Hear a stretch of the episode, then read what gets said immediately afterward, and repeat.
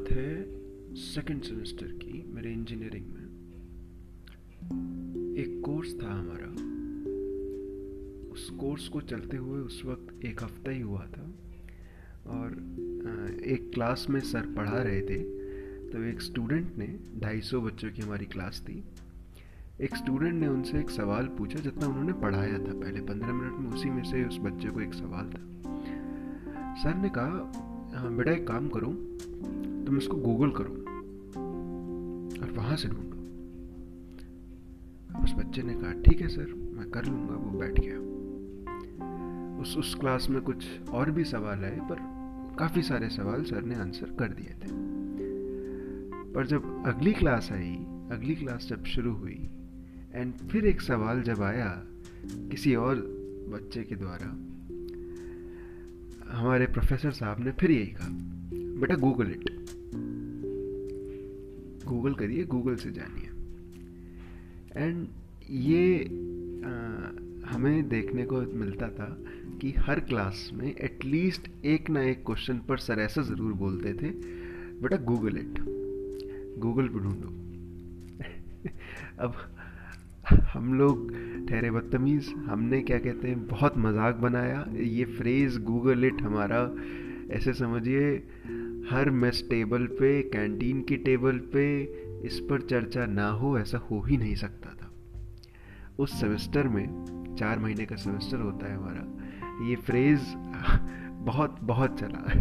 किसी भी बात पे हमें मज़ाक बनाना होता था, इस फ्रेज़ का हमने बहुत मज़ाक बनाया। मैं और मेरे दोस्त भी सोचते थे, भाई, क्या मज़ाक है ये? आप खुद क्यों नहीं बता देते हो? आप भी तो कुछ करोगे, नहीं करोगे, सब कुछ हमें गूगल कर लें। आप ढूंढ कर बता दो। तो हमें लगता था, क्या कर रही है सर ये?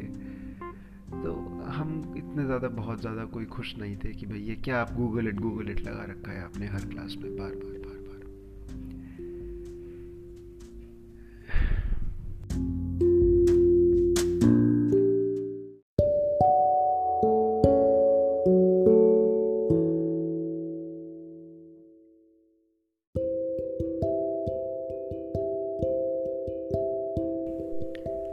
साल के बाद थर्ड ईयर में, एक और कोर्स में एक दूसरे प्रोफेसर ने, वो पढ़ा रहे थे।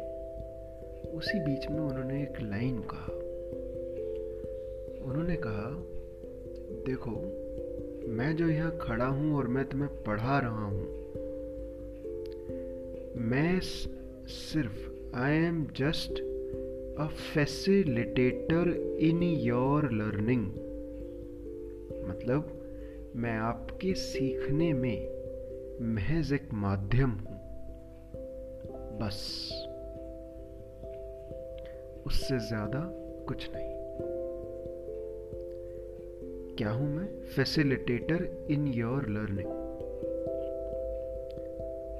अब ये चीज़ मुझे काफ़ी अंदर तक हिट करी।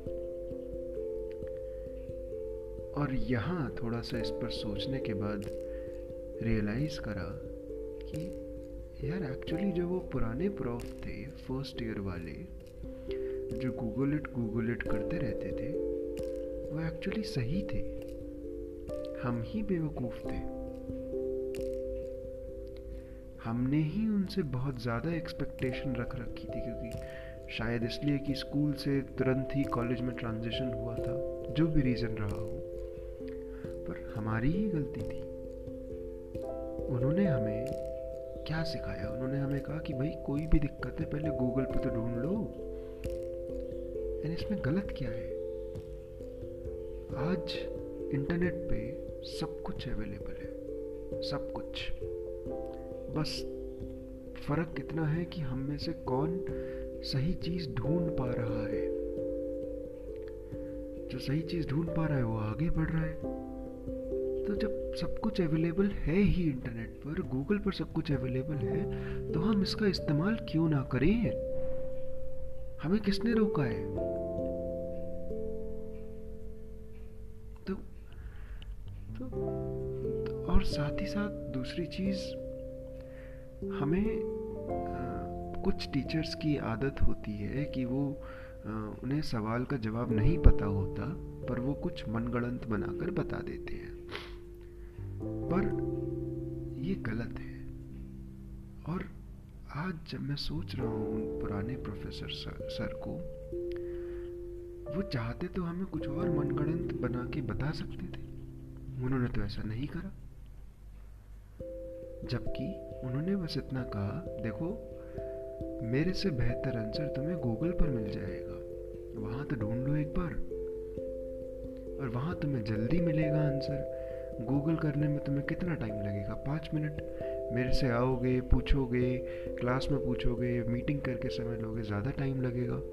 एंड वहाँ सही आंसर मिलेगा। तो इसमें गलत क्या है? नमस्ते।